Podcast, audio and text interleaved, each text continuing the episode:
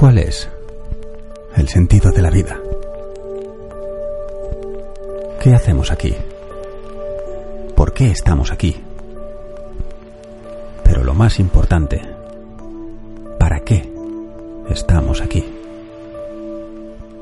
De repente, un día nacemos, crecemos y morimos. ¿Y ya está? ¿Y en medio qué?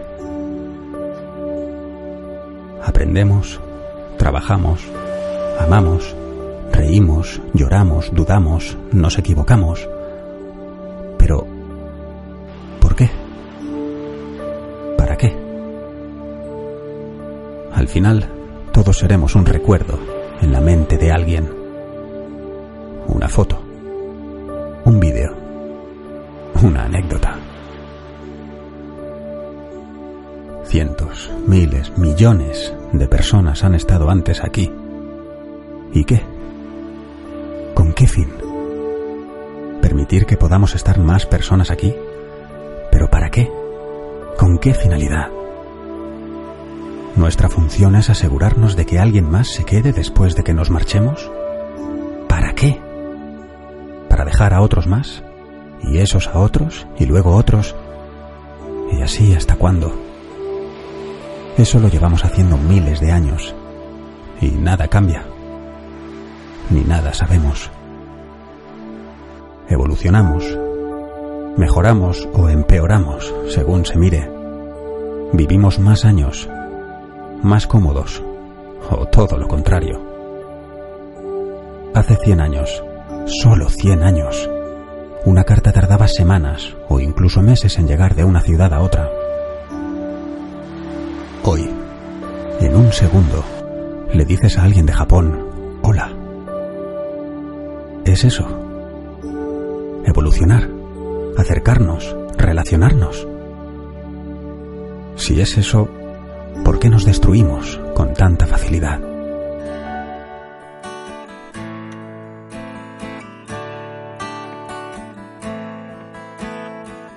Espiritualidad Yoruba, un camino a la trascendencia a través de la tradición Ifa Lorsque Orisha. la chance abandonne les enfants de la nuit, on les surprend. ¿Qué es la vida?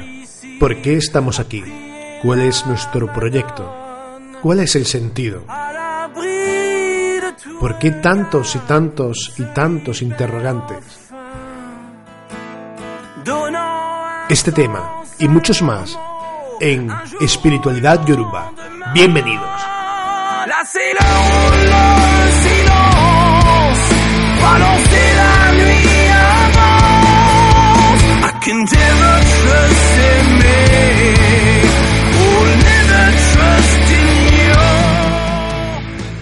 Aborúa Boya Bosise, ¿qué tal familia? Bienvenidos un programa más de Espiritualidad Yoruba.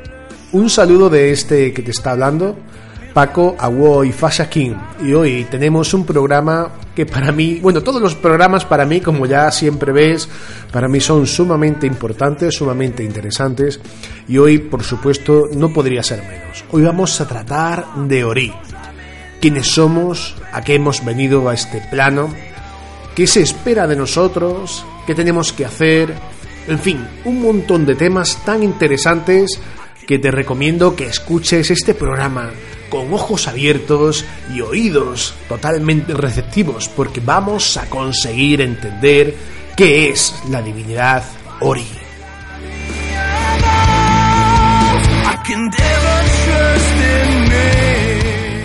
Muchísimas, muchísimas gracias por toda la cantidad de mensajes tan maravillosos que nos estáis dejando en nuestro canal de Facebook, en nuestro correo privado.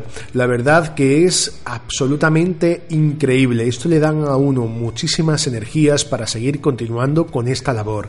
Y es que es absolutamente increíble cómo hemos pasado en pocas semanas de estar simplemente unos pocos amigos apenas contamos con 40, 50 amigos a ser ahora más de 3.000 personas. Y es algo realmente, absolutamente fascinante que os tengo que agradecer enormemente. En tan solo, nada, ni una, dos semanas como mucho, creo que ni eso. La verdad que me estáis dejando asombrado. Muchísimas gracias por tantísima muestra de cariño. Y nada, vamos a seguir en la brecha, vamos a, a tratar de aportar todo aquello que podamos, lo mucho o poco que pueda saber, lo mucho o poco que nos puedan ir aportando amigos que también van a ir colaborando en este programa, en esta andadura. También deciros que vamos a empezar a hacer pequeños vídeos que nos los, nos, nos los estáis demandando. Eh, ya sé que los programas se suelen hacer muy largos, apenas eh, llegan a la hora o a veces se pasan unos pequeños minutos, pero a veces, muchas veces, se hace tedioso, ¿no? Porque son temas que requieren, pues, de muchísima atención. Bueno, pues vamos a empezar a hacer unos pequeños vídeos también en nuestro canal de YouTube, así que os recomiendo que os suscribáis. Se titula exactamente igual nuestro canal, Espiritualidad Yoruba. La, eh, el logotipo es exactamente el mismo que nuestro canal de Facebook y vais a poder encontrar pues pequeños trozos, pequeños fragmentos que vamos a ir subiendo de pocos minutos, donde vamos a ir explicando pues pequeños conceptos de la, de la propia religiosidad, de la propia espiritualidad y sobre todo queremos que sea muy muy partícipe eh, todo el mundo, porque aquello que aquellas dudas que vayáis teniendo pues nos las vais haciendo llegar y vamos a ir haciendo esos pequeños vídeos precisamente en torno a esas dudas que vais a que van a ir surgiendo. Así que vamos a empezar este programa dedicado monográficamente a Ori.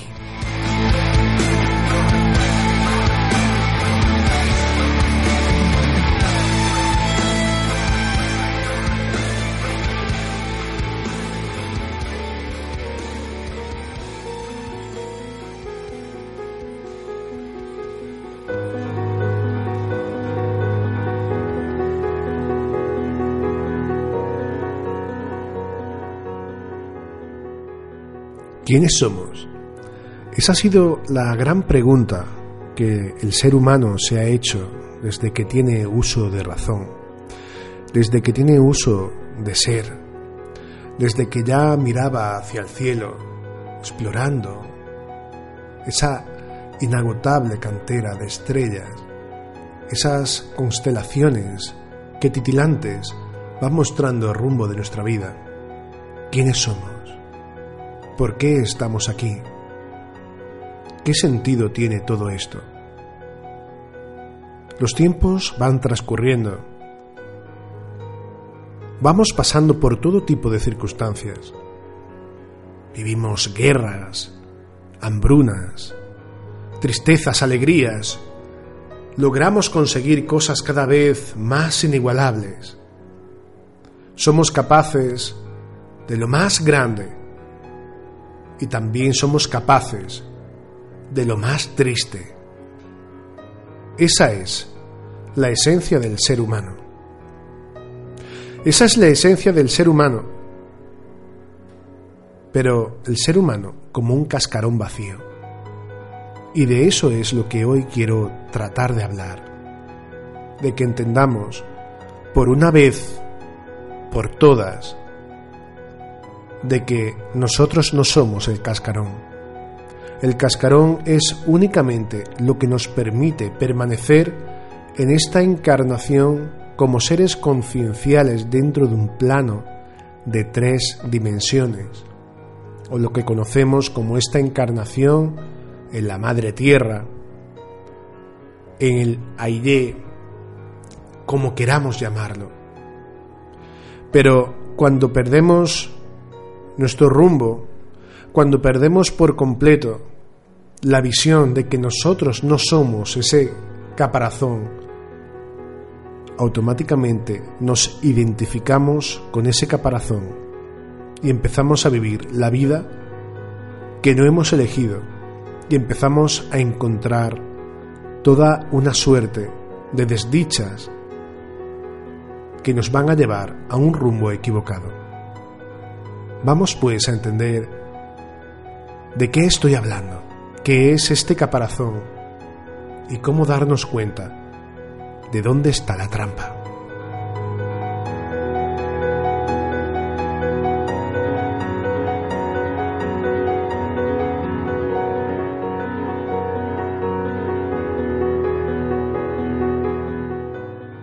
Y es que tenemos que tener en cuenta que ciertamente mientras estamos encarnados en este plano humano, ese término que identificamos como yo, ese caparazón que yo me refiero, y que es ese cuerpo físico, el cual engloba los sentidos que podemos denominar corpóreo-mentales, los pensamientos, los sentimientos, las emociones, la personalidad e incluso el ego están asociados como un pack indivisible.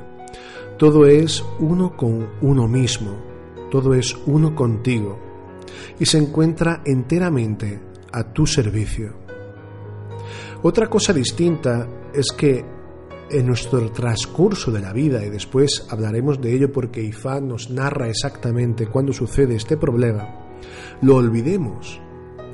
Es como si te sentaras delante de una pantalla de televisión y te estuvieras viendo a ti mismo, pero no te identificaras contigo mismo.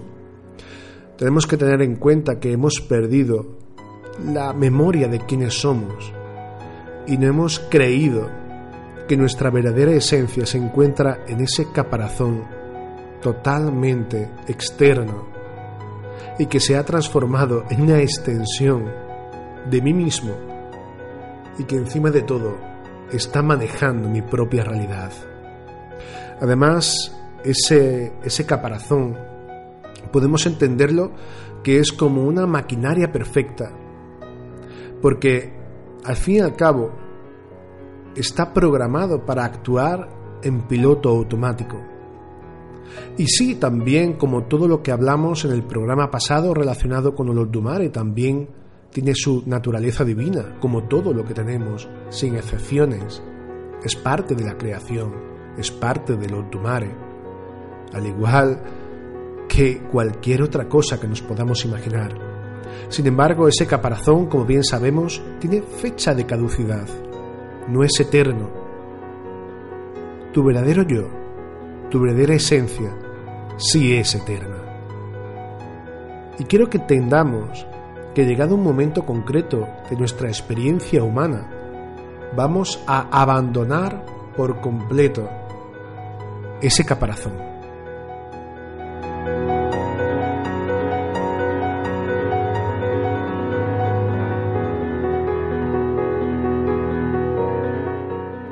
Sí, pero abandonar por completo ese caparazón no hay que tenerle ningún miedo.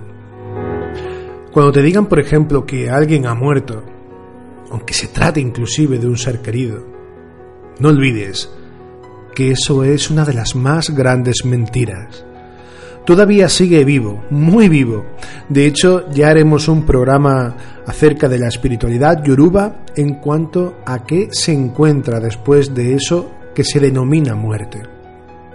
La muerte forma parte de la vida y no es muerte en el sentido que una gran parte de esta humanidad en este mundo todavía le otorga, sino que es un renacimiento, es una puerta que se abre para pasar de un plano, ese plano físico, a otro plano, ese plano, llamémoslo de luz, por así decir, que tanto se puede entender en estos tiempos que corren. Y si nos damos cuenta, ahí es donde empieza absolutamente todo. Cuando estamos en ese lugar antes de encarnarnos. No sé si alguna vez te lo has planteado. Recuerdo una vez una conversación que tuve hace muchísimos años con un compañero de trabajo. Y me acuerdo que me preguntaba, ¿dónde vamos cuando morimos? Y la respuesta que me salió fue realmente natural, ¿no? Fue al mismo, al, mismo lugar del que venimos, ¿no?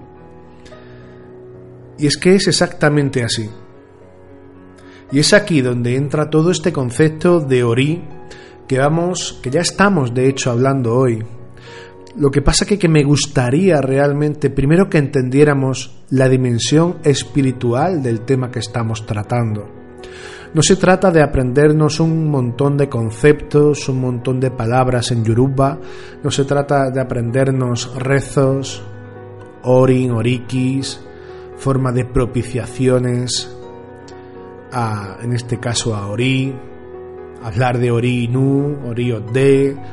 No se trata de todo eso que también, por supuesto que sí, pero entendamos primero la esencia que hay detrás, que es exactamente esa otra parte que todavía no logramos ver con claridad. Cuando yo me miro al espejo, yo no estoy viendo un caparazón solamente. Yo tengo que ver la totalidad completa y absoluta de ese ser conciencial que realmente soy. Y esto me trae a colación la imagen de un iceberg. Y permíteme que, que hable un poquito de este tema. Seguramente si hablo de un iceberg, todo el mundo, quien más y quien menos, sabe perfectamente lo que es un iceberg. De hecho, inclusive vemos en muchísimas publicaciones, en internet, en publicidad, en el temas de salud y demás, que sobresale un pequeño pico del iceberg sobre el agua y que todo lo que está debajo del agua es lo que está oculto, en fin, podemos ver muchas mucha de esas cosas, pero vamos a estudiarlo realmente qué es un iceberg. Un iceberg es una proporción impresionante de hielo que tras desprenderse de un glaciar va surcando, va recorriendo las aguas oceánicas arrastrado por, por corrientes marinas. Quiero que vayamos ya entendiendo el símil. Es una enorme masa plataforma de hielo, llámala como quieras, que se desprende de una totalidad, que es un glaciar, cae, llega al océano, del cual estaba al lado, sumergido, como queramos decirlo, y va flotando por las aguas oceánicas, y esto es lo importante, arrastrado por corrientes marinas. Del iceberg sobresale del agua solamente una octava parte aproximadamente de su volumen total. Y esa, esa es la porción del mismo que puedes ver con tus ojos, mientras que más del 80% restante se mantiene por debajo de la superficie invisible que vemos, de la superficie que ni siquiera llegamos a percibir. Y cuando un iceberg entra en aguas menos frías, más cálidas, comienza a derretirse. Y aquí es donde quiero que entendamos un concepto. Es decir, solamente puedo ver una octava parte del volumen total de ese iceberg. Es decir, un 20-25% de la totalidad de ese iceberg. ¿Verdad que nadie pensaría que el iceberg es solamente la punta que lo que vemos? Pues bien, nosotros somos esa punta que vemos. Me refiero cuando digo nosotros es a lo que miro al espejo y normalmente me identifico con el yo, con mi cuerpo, color, color de mis ojos, con mi cabello, color de mi piel, la ropa que me pongo, si soy de una forma, de otra, si tengo una personalidad de una forma concreta, si me enfado, si no me enfado, si estoy triste, si estoy alegre, es decir, una octava parte del volumen total. Y llega un momento, llega un momento que es realmente interesantísimo de entender, que ese iceberg empieza a derretirse. Vemos por la punta del iceberg que empieza a derretirse, que el agua va corriendo por ese pico y se va deshaciendo en el agua. Podríamos entender perfectamente que eso puede ser provocado porque eh, ese, bloque de hielo que surgió de un glaciar, que se convirtió en un iceberg, está atravesando unas aguas, un océano, un mar más cálido y como si se tratase de un cubito de hielo se va derritiendo porque la temperatura del agua es mayor. Pues bien, esto no es así y es muy curioso porque muchísimas veces sucede de que este fenómeno se produce cuando la temperatura ambiente es incluso inferior a 0 grados. Si algo es inferior a 0 grados es imposible que se descongele. Pero es curioso, como la propia ciencia nos dice, que ese iceberg empieza a derretirse cuando en el interior del iceberg es decir, todo lo que está sumergido debajo del agua y no vemos, algo empieza a cambiar. Es decir, está sucediendo algo en su interior y podemos verlo de forma exterior. Curiosamente, cuando aguas menos frías empiezan a tener contacto con la parte más baja, comenzando a modificarse con corrientes marinas más cálidas. Va surgiendo ahí toda una alquimia que va provocando que lo que emerge por encima del agua empiece a deshacerse, empiece a deshelarse, empiece a menguar. Y sin embargo, la razón de ser tal licuado se halla en la parte del iceberg que permanece en el interior del océano, debajo de la superficie, es la que se encuentra en contacto directo con las aguas templadas que van provocando esa descongelación y la reducción del tamaño de la masa de hielo. Y si le aplicamos esto al ser humano, metafóricamente podemos entender que mientras no empecemos a modificar las partes internas, las partes que los demás no ven de nosotros, las partes que realmente no podemos lograr entender a primera vista, porque luego veréis que va a ser así, hasta que ese momento no surja, uno mismo y los demás nos van a ver, nos van a entender únicamente como si fuéramos un caparazón. Y lo que hay debajo de esa punta del iceberg es ni más ni menos que el tema que hoy nos atañe Ori.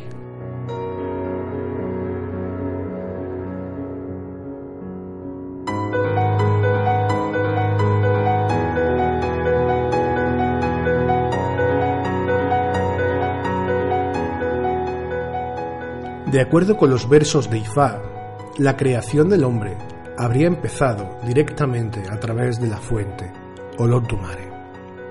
Ifá dice que los hechos y métodos de la creación solo eran conocidos por él, y él, por lo tanto, fue el que creó los primeros seres, incluyendo las deidades primitivas.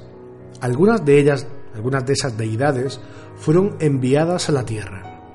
Esto le hizo merecer los títulos de Ondaye, Ondaru, por lo tanto, significando el creador de la tierra y el cielo.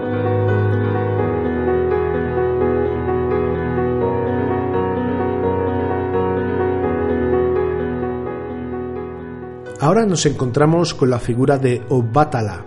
Se dice que Olodumare encomendó a Obatala el oficio del modear a los seres humanos para compensar a Obatala por haber perdido el liderazgo ante Oduduwa al fundar la tierra.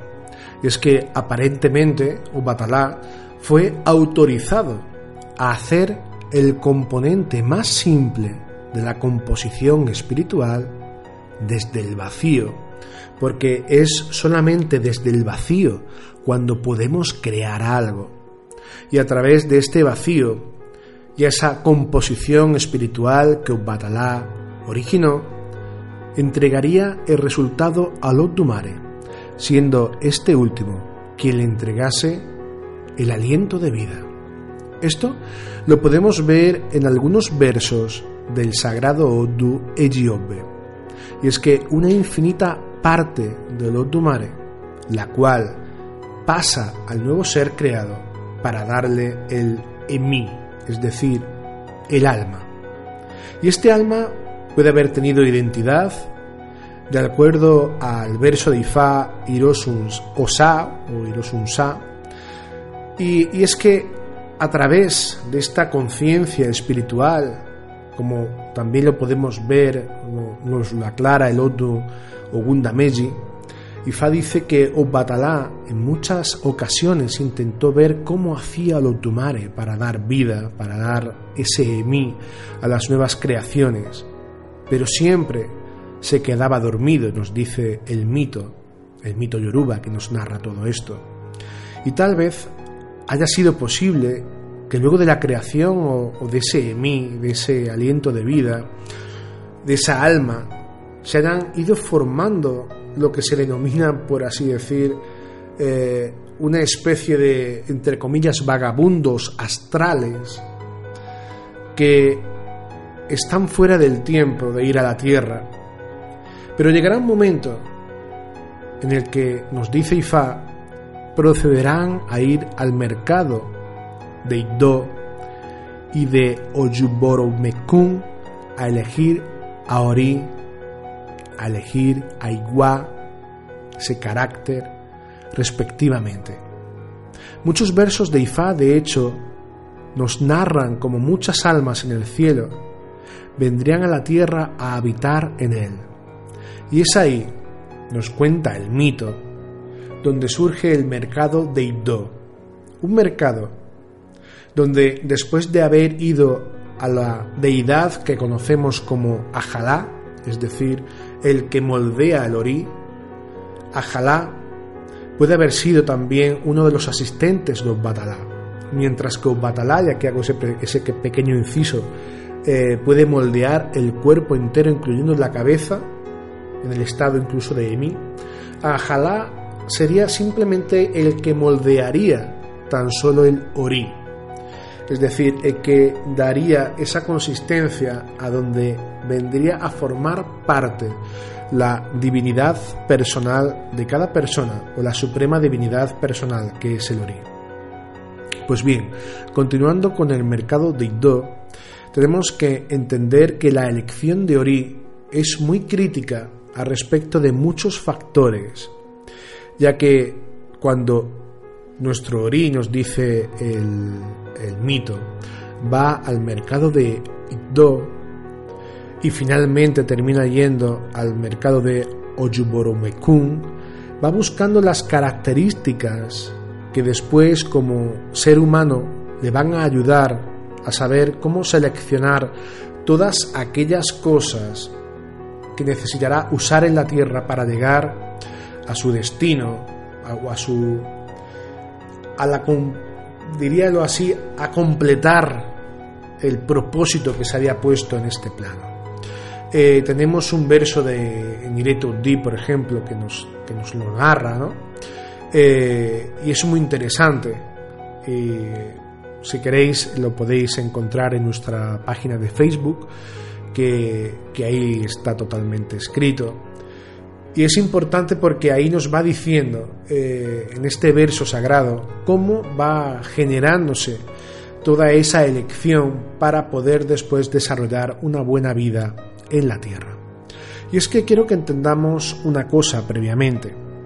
Como decía antes, somos seres concienciales que vamos avanzando a través de los miles y miles y miles de universos, de multiversos, de aspectos concienciales que hemos ido encarnando en muchas otras vidas y todo con un único propósito de ir experienciando aquellas cosas que vamos generando previamente en todo este proceso de encarnación, cuando le pedimos a Olodumare lo que queremos venir a hacer a la tierra, cuando vamos a la casa de Ajalá a que moldee nuestro ori, eh, mientras se va produciendo todo esto, mientras vamos al mercado de Ayuboromekun, después del mercado de Do, a seleccionar el igua, es decir, los diferentes caracteres que nos van a ir condicionando a lo largo de la vida.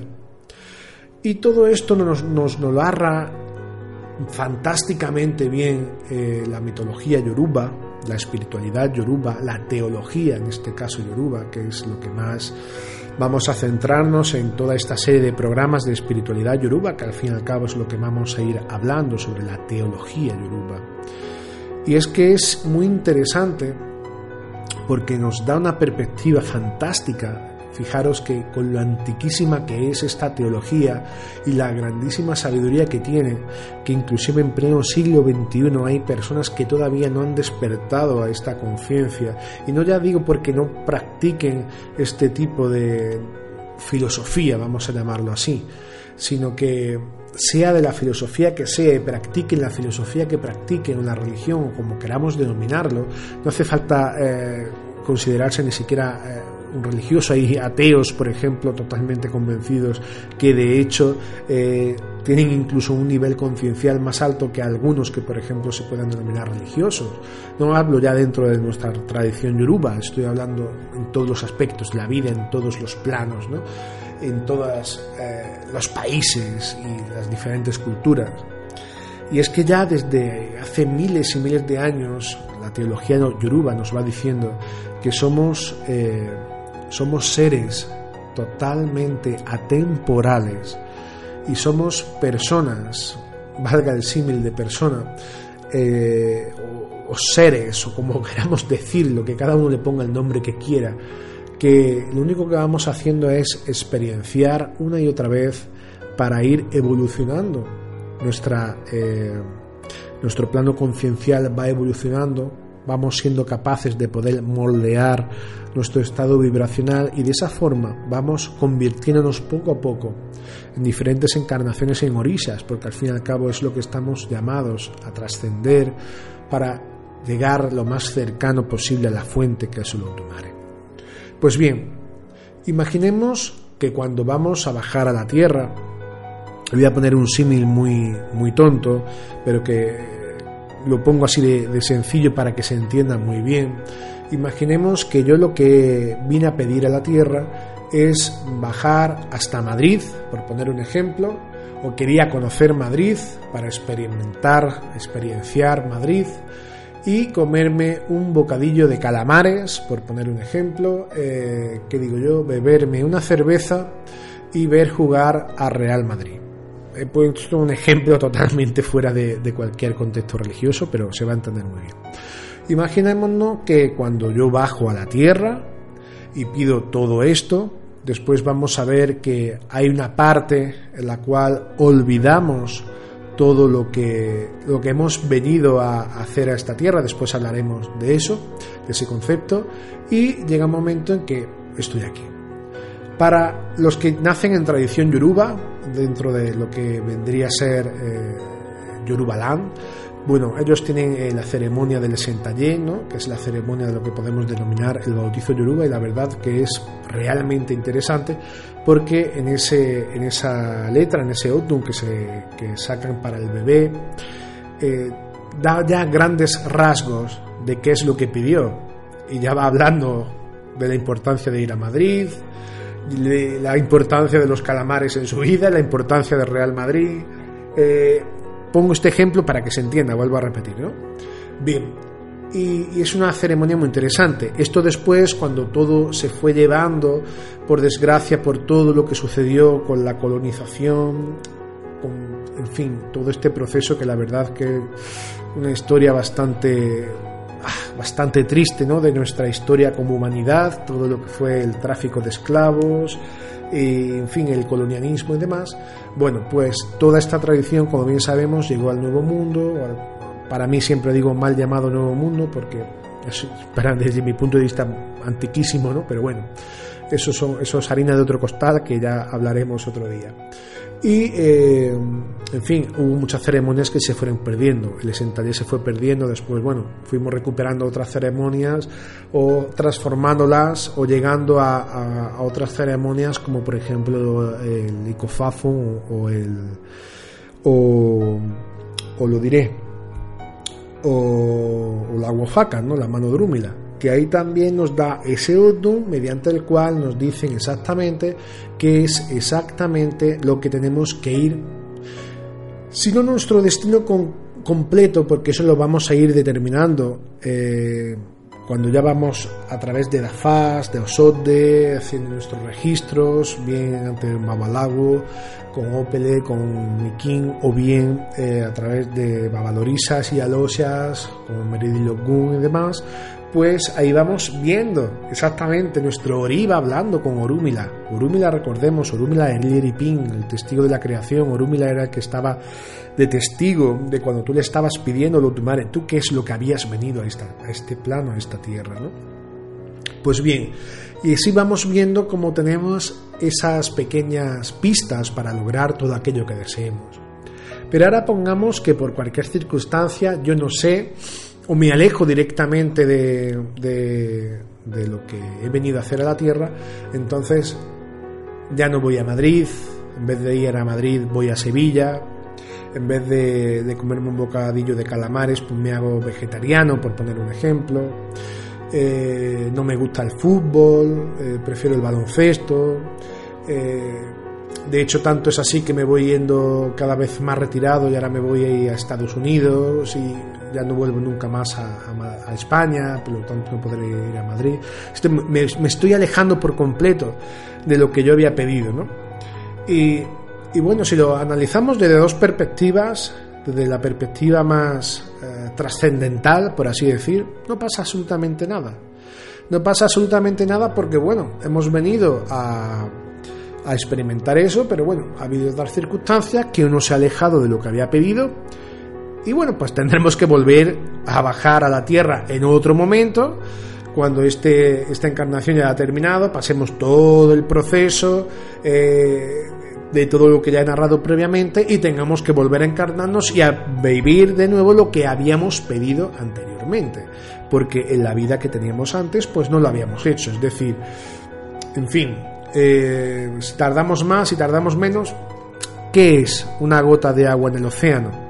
Vale, ahora desde una perspectiva más pragmática podemos decir que hemos perdido la oportunidad de hacer lo que habíamos dicho que íbamos a venir a hacer.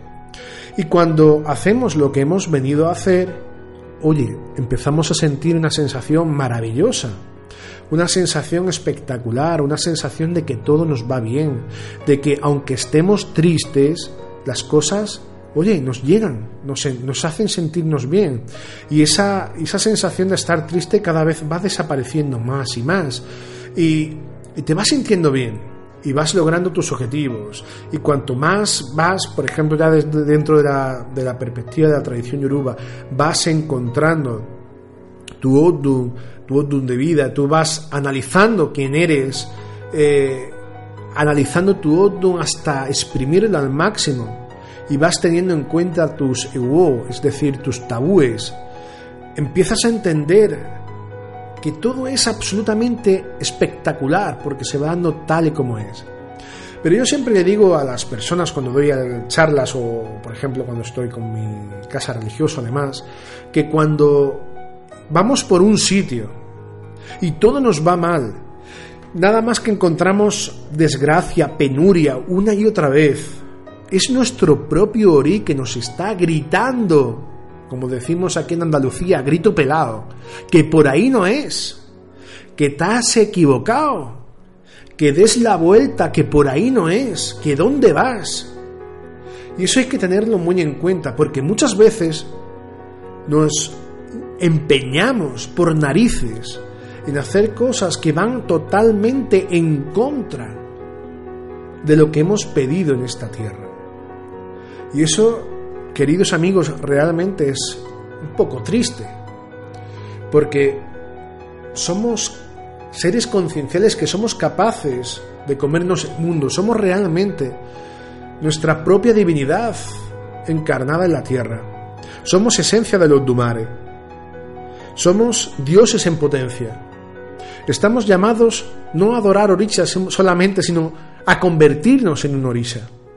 Y los orisas, básicamente, lo que nos hacen es darle las herramientas a nuestro orí para que consiga aquello que necesita.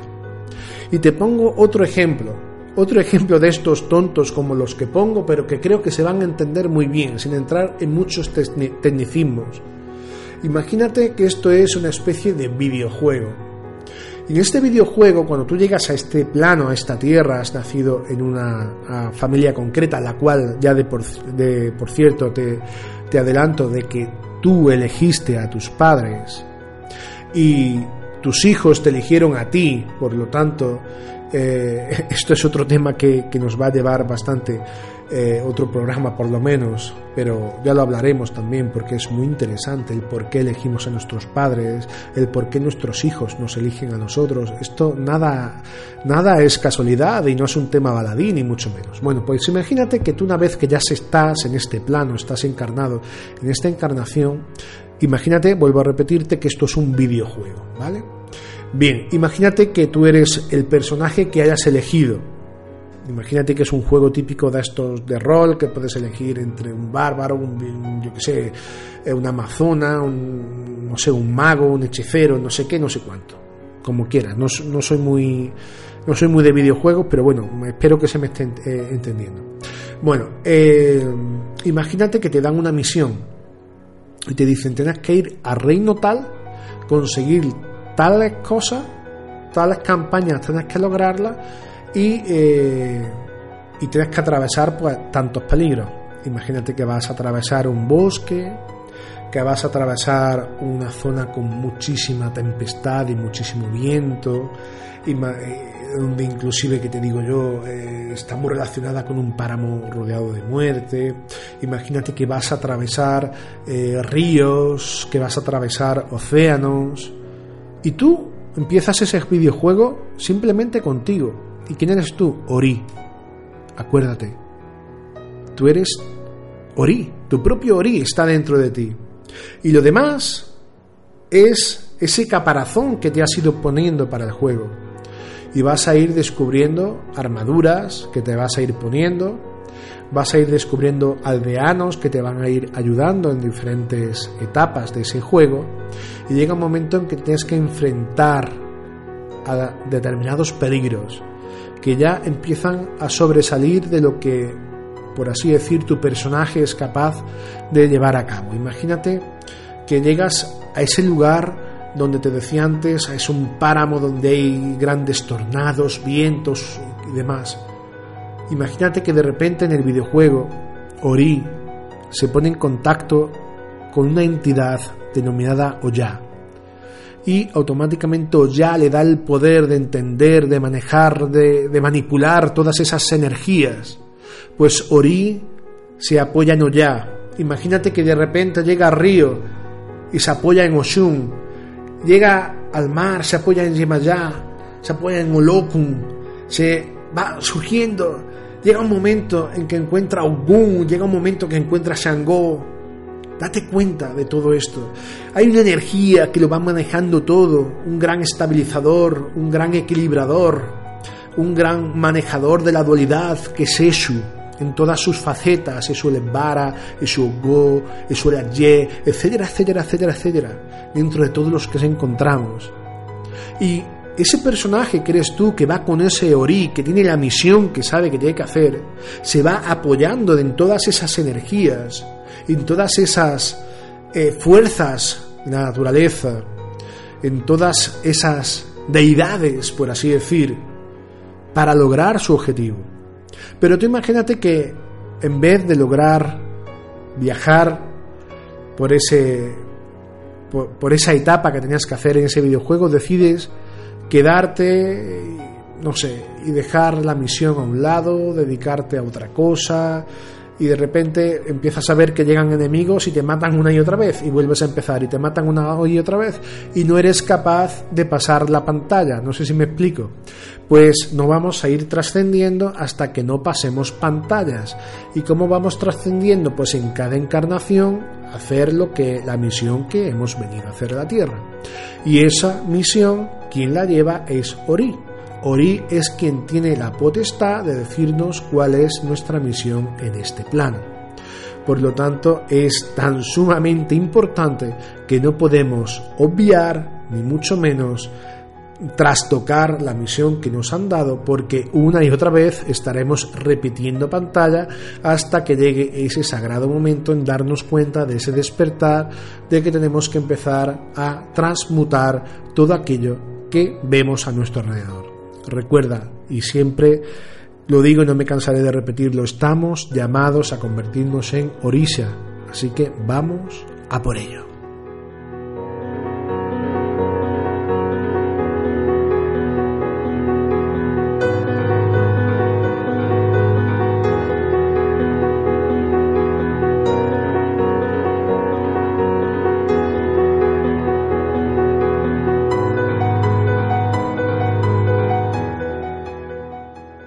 No te conozco, no sé cómo eres, no sé cómo actúas, no sé cómo es tu forma de pensar, pero me gustaría dar un mensaje. Si resuena contigo, oye, bienvenido, y si no te resuena, pues simplemente olvida mis palabras y tíralas a la basura. Pero creo que ha llegado el momento en que empecemos a pensar realmente desde una perspectiva más trascendental. Esta filosofía, esta religión, esta cultura, esta espiritualidad, al fin y al cabo, yoruba, no se trata de una suerte de supersticiones, no se trata de estar todo el santo día haciendo obras, haciendo rituales, conociendo más y más obras, conociendo más y más acoshés, siendo un coleccionista de orishas o de iconos. No se trata de eso, es mi humilde opinión. La espiritualidad yoruba nos enseña a trascender, nos enseña a ser aquello que hemos llegado o, que hemos sido llamados a ser. No podemos perdernos en esa faceta totalmente ilusoria de lo que es simplemente un aspecto superficial, porque no se trata de eso. De hecho, el vivir de una forma tal y como nos marca Ifá es tan sencillo realmente que después las cosas salen solas a poco que hagas algún verso, algún rezo, que hagas alguna obra y a veces sin hacer nada, que la vida entera parece magia pura, magia. Por lo tanto, te invito realmente de corazón, te lo digo, a que empecemos a eliminar ya todo ese concepto supersticioso de brujería, de esto y de lo otro. No. ¿De qué, qué te sirve? ¿De qué te llena? ¿Para qué te qué, qué aporta en ti? Quiero que rompamos una lanza a favor de, de que empecemos a mirar más dentro de nosotros, que empecemos a mirar más por nuestra propia comunidad, que empecemos a entender más a nuestros mayores, que empecemos a entender más también a nuestros menores, porque todos y cada uno de nosotros aprendemos de los demás. Es importantísimo esto. Ifá nos llama una y otra vez a entender la importancia del iguapelé. Así que vamos a tratar de esforzarnos en vivir una vida más plena, en no tener que estar dependiendo continuamente de depositar nuestra suerte en hechizos y cosas de esas, porque no se trata de eso. Tenemos todas las herramientas a nuestro alcance. Lo tenemos todo ahí. Lo Ebo, Akoshe, el Tutu, las propiciaciones, todo. Dimut está genial. Pero siempre que estén prescritas, que tengan un sentido, un porqué y un para qué, porque es tu propio Ori quien las demanda. Cuando estamos haciendo cosas por hacer, es la misma estupidez, valga esta palabra, que estar tomando medicación porque sí, sin ningún sentido. No va a aportarnos nada positivo, de hecho a la larga nos puede perjudicar. Vamos a tratar de vivir, de vivenciar nuestra propia conciencia como seres concienciales, sin tener necesidades de estar depositando toda nuestra evolución, todo nuestro orí en cosas externas a nosotros. Lo tenemos todo. Los orisas también están dentro de nosotros. Y evidentemente los, necesitamos, necesitamos sus iconos para comunicarnos con ellos, necesitamos de sus ceremonias y necesitamos de poder recibirlos cuando tengamos que recibirlos, y todo con una lógica. Pero esto no se trata de estar en un mercadillo a ver, quién, a ver quién recibe más, quién tiene más, o quién tiene más ahijados, o quién sabe más y más de esto. Está muy bien, está genial. El que conozcamos IFA, el que trabajemos IFA, pero vamos a empezar a trabajar por evolucionar uno mismo como persona. ¿Y qué le puedo aportar yo a la sociedad? ¿Qué le puedo aportar yo a mi casa religiosa? ¿Qué le puedo aportar yo al mundo? Ya no nos dice Ifá, cuando dejemos este plano, cuando volvamos de nuevo a donde venimos, antes de volver a encarnarnos, vamos a proponernos, aunque sea, dejarlo un poquito mejor de cómo lo encontramos al llegar.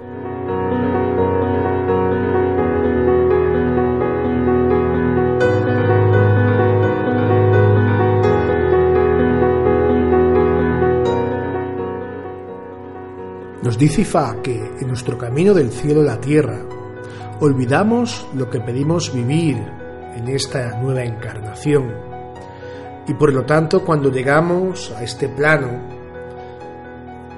podemos ver cosas que son muy familiares, cosas que incluso podemos decir como si fuera ese déjà vu, esto lo he vivido ya, ¿no? Inclusive podemos recordar hechos de otras encarnaciones, y es que antes de bajar a este plano, tocamos eh, Iligi y Babbe, lo que conocemos como el árbol del olvido. Y este árbol es fundamental y maravilloso, y tenemos que agradecerle realmente su función, porque el hecho de que olvidemos lo que hemos venido a hacer a la tierra hace que tengamos que esforzarnos, porque si no sería todo muy fácil que vamos a aprender si nos los dan todo hecho?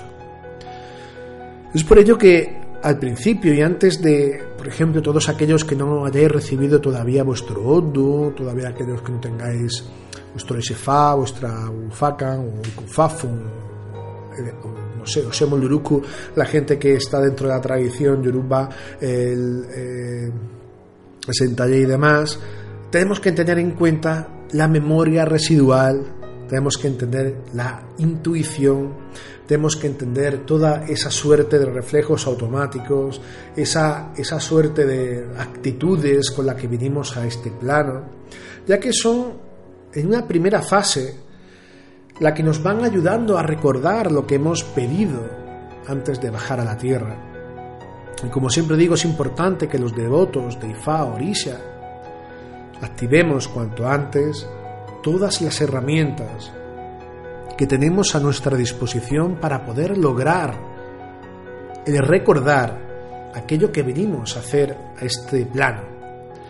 Y es de ahí, como siempre digo, la importancia de la iniciación, de las ceremonias, sobre todo de las consultas, de los registros, el DAFA, los ODE, etcétera y sobre todo la disciplina para con uno mismo y para como la comunidad que nos va prescribiendo precisamente la deidad a través de ese registro. Y cuanto más rápido aprendamos a utilizar estas herramientas, más rápido vamos a conectar con Ori. Es decir, tenemos Ori Nu y Ori Ode, nuestro Ori interno y el Ori externo que está ahí arriba y que se está conectando como si fuera una, una especie de, de antena, por así decir, que nos va guiando. Tenemos que empezar a gozar realmente de lo que somos, de lo que hemos venido a experimentar a este plano. No tenemos que decidir, no tenemos que dejar, perdón, que el mundo decida por nosotros. Tú eres el mundo. Ese mundo donde tu orí es el eje que lo va haciendo girar, donde es también el camino y el caminante al mismo tiempo así como el guía. Vamos a abrazar nuestro destino, vamos a recorrerlo y junto con los orisas que vamos posteriores programas a entender la función tan importante que tienen en toda esta historia, vamos a lograr trascender todos los obstáculos. Y yo siempre digo que los problemas, los obstáculos, en realidad deberíamos llamarles maestros. Porque una vez que aprendemos a trascenderlos, una vez que aprendemos a superarlos, automáticamente crecemos nuestra propia capacidad conciencial. Como siempre digo, no hay crecimiento si no hay enemigo. Y esos enemigos podemos denominarlos como esos problemas, a los cuales a mí me gusta denominar maestros. Y como curiosidad, es interesante que, por ejemplo, la palabra problema en chino se escribe con el mismo carácter que la palabra oportunidad. Esto también nos, nos tendría que dar una pista por dónde ir.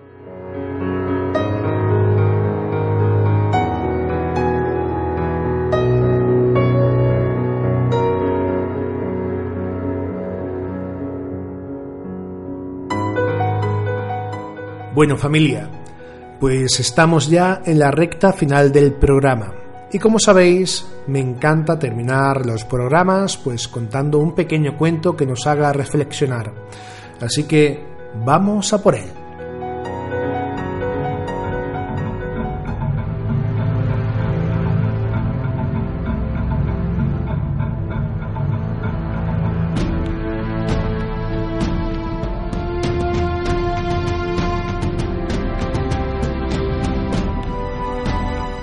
Hace mucho, mucho tiempo, que llegó a un pequeño pueblo japonés un monje budista. Observó que las gentes que allí vivían no poseían conocimiento alguno sobre sí mismos y decidió por lo tanto quedarse, construir con sus propias manos un pequeño templo donde se ofrecían ofrendas en un altar y convocar a todo el pueblo una vez por semana para enseñarles cómo debían ayudarse los unos a los otros. Y es que el verdadero reto consistía en conocerse a uno mismo y prestar ayuda al que lo necesitase. El monje enseñó estas y muchas otras cosas a la comunidad, pero tenía un problema, y es que había un gato que saltaba sobre el altar una y otra vez y hacía caer las ofrendas que allí estaban depositadas. Así pues, después de que hasta el propio monje perdió la paciencia, decidió atar al travieso gato a la puerta del templo mientras estaban todos allí reunidos.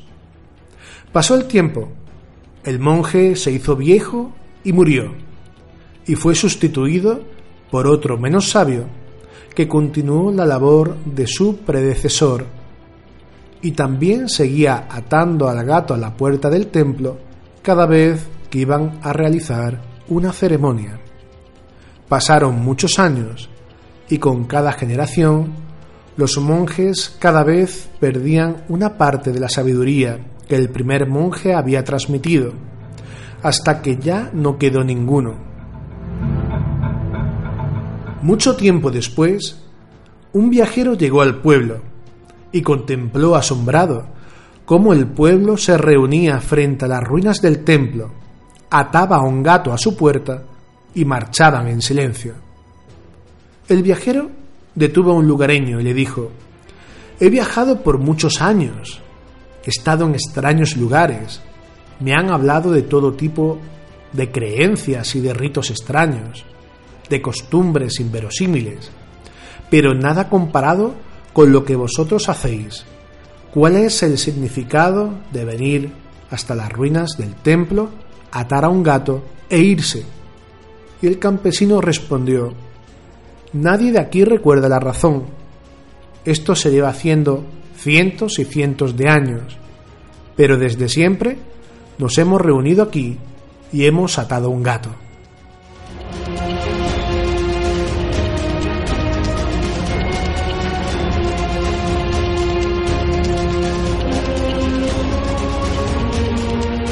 Qué maravilla de cuento. La importancia de dejar la superstición a un lado centrarse realmente en el conocimiento de uno mismo y centrarse realmente en recordar qué hemos venido a hacer a esta tierra. Bueno amigos, un placer como siempre volver a estar con todos ustedes aquí en vuestro programa Espiritualidad Yoruba. Os recuerdo que tenemos una página de Facebook, Espiritualidad Yoruba, y un canal de YouTube también con el mismo nombre. De igual forma, si sois usuarios de Evox, también tenemos otra cuenta con el mismo nombre, en el cual vamos a ir subiendo contenido en todas estas plataformas. Muchísimas gracias por haber estado aquí, por prestarme tu tiempo, por escucharme. Te mando un fortísimo abrazo y deseo de todo corazón que encuentres realmente el motivo, el sentido, el viaje de tu vida, que te encuentres con tu destino.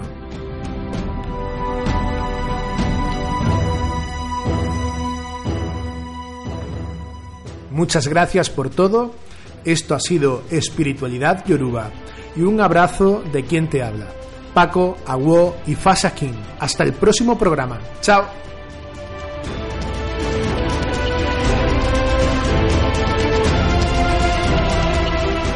Espiritualidad Yoruba, un camino a la trascendencia a través de la tradición Ifa Orisha.